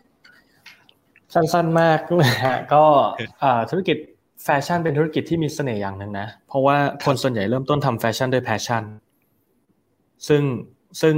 ไม่เหมือนกับธุรกิจอื่นที่แบบบางที อาจจะแบบเอ้ยเป็นเพราะโอกาสทางธุรกิจเข้ามาที่บ้านทำอยู่แล้วนู่นนี่แต่แฟชั่นเนี่ยถ้าถ้าเจ้าของไม่ได้มี passion เนี่ย มันแฟชั่นไปไม่ได้ไกลหรอกนะครับเพราะฉะนั้นแล้วเนี่ยเอ่อถ้าเกิดว่าเจอแล้วก็อีกอย่างหนึ่งคือแฟชั่นเนี่ยเป็นธุรกิจที่เรียกได้ว่ามันหมุนเร็ว นะครับ เพราะฉะนั้นแล้วเนี่ยเอ่อคำแนะนำที่มีก็คือ เวลาที่เราเจอปัญหาก็ให้นึกถึง passion ในวันแรกอะครับ แล้วก็พยายามเอ่อ keep yourself going อะเนาะ keep walking ครับผมนะฮะ tie-in ครับบริษัทเก่าด้วยไม่ใช่นะฮะโอเค ครับ ประมาณนี้แล้วกันครับผม ได้ครับอะพี่บีก่อนจะ เว็บไปนะครับ ก็ฝากนิดนึงว่าติดตามพี่บีในช่องทางอื่นในที่ไหนได้บ้าง ก่อนที่ระหว่างที่เราเว้นไปสองสัปดาห์เผื่อเพื่อนๆอยากจะไปติดตามพี่บีในช่องทางอื่นโอเคครับ ตอนนี้ช่องทางที่เจอผมได้ง่ายสุดก็คือ Clubhouse นะครับ แอดสโรดขบคิดนะครับผมก็ ดี๋ยวดี๋ยวจะเริ่มกลับมาจัดรายการทุกวันเนี่ยประมาณอาทิตย์หน้านะครับ ช่วงนี้อาจจะติดนิดนึง แล้วก็อยู่ในเพจโรดขบคิดการตลาดนะครับ หรือว่าอยากจะติดตามคอนเทนต์ดีๆ ก็ตอนนี้เนี่ยเพจของบริษัทผมนะครับที่ Bluebik เนี่ยก็จะมีการอัปเดตคอนเทนต์เกี่ยวกับ digital transformation แล้วก็เกี่ยวกับเรื่องเกี่ยวกับธุรกิจนะครับน่าสนใจก็ไปติดตามในเพจอยู่ได้ครับผม ได้ครับ ก็วันนี้ต้องขอบคุณนะครับทั้ง 3 ท่านมากๆนะครับที่มาแบ่งปันประสบการณ์ มาให้ข้อมูลความรู้คำแนะนำนะครับสำหรับเพื่อนๆธุรกิจแฟชั่นนะครับ ก็วันนี้ขอบคุณทั้ง 3 ท่านมากครับ ขอบคุณครับครับ ผมขอบคุณครับสวัสดีครับสวัสดีครับสวัสดีครับครับ ก็ วันนี้นะฮะได้เรียนรู้หลากหลายมุมมองเลยเนาะเพราะว่าจริงๆ ผมก็ต้องยอมรับว่าธุรกิจแฟชั่นน่ะผมอาจจะไม่ได้แบบโอ้โห เราได้คุกคีอยู่ในอะไรตลาดนี้เยอะมากมายนักนะครับ เพราะว่าผมก็ทำธุรกิจสื่อเนาะมันอาจจะไม่ได้เกี่ยวข้องกันเท่าไหร่นะครับแต่ว่าวันนี้เรียกได้ว่าโอ้โหได้ความรู้เยอะมากๆนะครับ ซึ่งก่อนจะจากกันนะครับตามธรรมเนียมของซีรีส์ SME Advisor ของเรานะครับ เราก็จะมีการมาเล่าถึงเครื่องมือเล็กน้อยนะครับ อย่างที่ผมบอกเนาะว่าเราจะมีการแจกเครื่องมือนะครับว่าถ้าเพื่อนๆสแกน QR code นี้แล้วก็ลงทะเบียนนะครับก็จะได้รับชุดเครื่องมือกดสูตรการตลาด SME ที่ทาง a d ดิกเนี่ยเราจะทำขึ้นมาเป็นพิเศษโดยเฉพาะเลยนะครับโดยทุกครั้งที่เรามีการพูดคุยในไลฟ์นี้นะครับตอนท้ายไลฟ์แบบนี้เนี่ยผมก็จะมาเล่าเกี่ยวกับเครื่องมือนั้นๆให้ฟังกัน นะครับ ก็วันนี้นะครับมาถึงเครื่องมือที่2นะครับที่ผมจะมาหยิบจับมาแบ่งปันเพื่อนๆกันนะฮะนั่นก็คือเครื่องมือ competitive review นะครับจัดการคู่แข่งแบบชิวๆถ้าหากว่าเรารู้เยอะอ่ามันเป็นสิ่งหนึ่งครับที่แน่นอนว่าเวลาเราทำ การตลาดหรือทำธุรกิจนะฮะคือครั้งที่แล้วเนี่ยผมพูดถึงการทำความเข้าใจจุดเด่นต่างๆ ของตัวเราเองแล้วนะครับ แต่ว่าสิ่งหนึ่งครับถ้าสมมติว่าเราไม่ทำความเข้าใจคู่แข่งเนี่ยมันก็จะทำธุรกิจได้ยากเหมือนกันนะครับ ดังนั้นเนี่ยวันนี้ผมเลยสรุปเนาะว่ามันมี 6 เรื่องแหละครับที่เราเป็นพื้นฐานเนาะว่า ถ้าหากว่าเรารู้เขารู้เรานะครับ เราก็จะรบชนะร้อยครั้งนะครับ ก็ ลองดูนะฮะมาดูกันว่าในแต่ละข้อมีอะไรกันบ้างนะครับ อย่างแรกครับก็คือเราควรจะต้องนิยามหาให้เจอก่อนครับว่าคู่แข่งทางตรงของเราคือใครนะครับ คู่แข่งทางตรงคืออะไรนะฮะลองดูง่าย ๆเลยครับว่าในธุรกิจที่เราทำอยู่ในสินค้าหรือบริการที่เราทำอยู่เนี่ยมีใครบ้างที่ทำเหมือนของเราเลยนะครับ แทนที่เขาจะซื้อของเราเนี่ยเขาไปเลือกซื้อ ของใครได้บ้างนะครับ เราควรจะต้องลิสต์ออกมา แล้วก็ลองมาดูครับว่าใครเป็นคู่แข่งของเราจริงนะครับส่วนอย่างที่2ครับก็คือคู่แข่งในทางอ้อมนะครับคู่แข่งในทางอ้อมเนี่ยเราก็ควรจะต้องรู้จักเขาเหมือนกันนะครับว่าเฮ้ยถ้าสมมติว่าเขาไม่ได้ซื้อสินค้าหรือบริการของเรา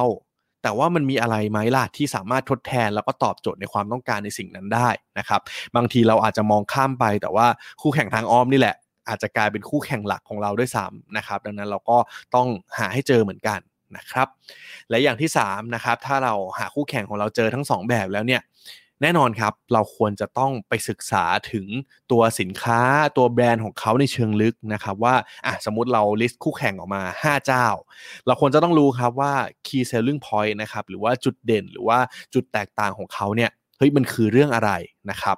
เพื่อที่เราจะได้เห็นเนาะว่าเฮ้ยเขาโดดเด่นในเรื่องนี้เรื่องนี้เรื่องนี้ เอ๊ะแล้วเราล่ะนะครับควรจะมีการทำตัวอะไรยังไงนะครับเพื่อให้มันมีความแตกต่างจากเขานะครับส่วนอย่างที่4ครับนอกจากตัวสินค้าหรือบริการหรือตัวแบรนด์การหา key selling point แล้วเนี่ยก็คือเราควรจะต้องศึกษาการสื่อสารเหมือนกันนะครับเพราะอะไรครับอันนี้ผมแชร์ในแบบ ตรงๆ เลยก็คือแน่นอนครับบางทีบางแบรนด์เนาะอย่างที่เราคุยกันว่าสินค้าเราอาจจะไม่ได้มีการแตกต่างกันมากนะครับ แต่ว่าถ้าสมมติว่าเรามีการสื่อสารที่ดี เรามีการสร้างภาพลักษณ์ที่มันแตกต่างนะครับก็จะสามารถทำให้แบรนด์ของเราเนี่ยแตกต่างได้เช่นเดียวกันนะครับดังนั้นเราก็ควรจะศึกษาวิธีการสื่อสารของเขานะครับลองดูผลงานโฆษณาของเขาลองดูคอนเทนต์ต่างๆ ในโซเชียลต่างๆ ของเขาว่าแบรนด์นี้เนี่ยเขามีการสื่อสารไปในทางไหน มี mood and tone มีวิธีการเล่าเรื่องในสไตล์ไหนบ้าง นะครับ และถัดมานะครับเราควรจะต้องหาให้เจอว่า ถ้าเราจะนิยามนะครับว่าคู่แข่งของเราทั้งหมดนี้เนี่ยเขามีจุดยืนหรือว่ามี positioning ในตลาดเนี่ยเป็นยังไง นะครับเพื่อสุดท้ายแล้วนะครับ ก็เชื่อมโยงมาที่ข้อ 6 เลยก็คือ เราจะได้หาโอกาสที่เราพบเห็นได้นะครับว่าเฮ้ยถ้าคนอื่นเขามี positioning หรือมีจุดยืนในในส่วนนี้แล้วเนี่ยแน่นอนว่าการที่เราจะไปยืนอยู่จุดเดียวกับเขาไปเล่นในตลาดที่เขาอาจจะมีความแข็งแรงอยู่นะครับก็อาจจะค่อนข้างยากนะครับเราควรจะหาโอกาสใหม่ๆไหมมีช่องว่างมีโอกาสในการทำการตลาดทำธุรกิจในมุมไหนเพิ่มเติมอีกไหมนะครับก็ลองหากันได้นะครับดังนั้นก็เป็นเครื่องมือเบื้ององต้นนะครับที่วันนี้สัปดาห์ที่ 2 ในการไลฟ์ของเราเนี่ยผมก็ขอหยิบจับมาแบ่งปันเพื่อนๆกันนะครับลองไปทำกันดูเพิ่มเติมกันได้ ลองมาเติมในทีละกล่องกันได้นะครับอะเปิดสแกน QR code ให้อีกทีหนึ่งนะฮะว่ามารับชุดเครื่องมือกดสูตรนี้ได้นะครับ แล้วก็อย่างที่ผมบอกไปเนาะว่า นอกจากรับชุดเครื่องมือกดสูตร SME แล้วนะครับ ยังสามารถส่งคำถามที่เนี่ยผมจะเลือกหยิบจับมาเป็นเคสในการพูดคุยในไลฟ์แต่ละครั้งด้วยนะฮะแล้วก็ เตรียมรับสรุปจาก Facebook Live นะครับที่เดี๋ยวทางทีมงานอ d ดิกเราก็จะหยิบจับไฮไลท์สำคัญนะครับมาจัดทำเป็นบทความนะครับแล้วก็เพื่อไม่ให้พลาดไปนะครับ เราก็จะส่งไปให้เพื่อนๆด้วยนะครับโอเค ก็วันนี้ถือว่าเพื่อนๆ น่าจะได้เห็นมุมมอง เห็นคำแนะนำเห็นข้อคิด แล้วก็ได้รับประโยชน์กัน มากมายเลยนะครับ ก็เดี๋ยวติดตามกันครั้งหน้านะครับ ซึ่งก็เว้นไปอีกหนึ่งสัปดาห์เนาะเราก็จะมาเจอกันอีกสัปดาห์หนึ่งนะครับ โดยที่ครั้งหน้าเนี่ยผมแอบเกินไว้ก่อนเลยแล้วกันนะครับ ว่าเราจะมาในธุรกิจอีกธุรกิจหนึ่งที่ต้องบอกว่าพวกเขาได้รับผลกระทบเยอะมากๆในช่วงโควิดนะครับแล้วก็เชื่อว่าเพื่อนๆหลายคนก็ทำธุรกิจในลักษณะนี้เหมือนกันนะครับ ก็คือธุรกิจ ที่เป็นธุรกิจท่องเที่ยว ไม่ว่าจะเป็นโรงแรมทัวร์หรือต่างๆนะครับ ก็เดี๋ยวลองมาติดตามกันดูนะครับ ในวันที่ 7 เมษายนนะครับ ลองมาดูกันว่าใครจะมาเป็นแขกรับเชิญของเราที่มาจะมาแบ่งปันประสบการณ์สุดพิเศษนะครับ ก็ไว้เจอกันครั้งหน้าครับ วันนี้ขอบคุณทุกคนมากนะครับ ไว้ติดตาม Addict Talk ครั้งต่อไปได้นะครับ วันนี้ขอบคุณทุกคนครับ ไว้เจอกันครับ สวัสดีครับ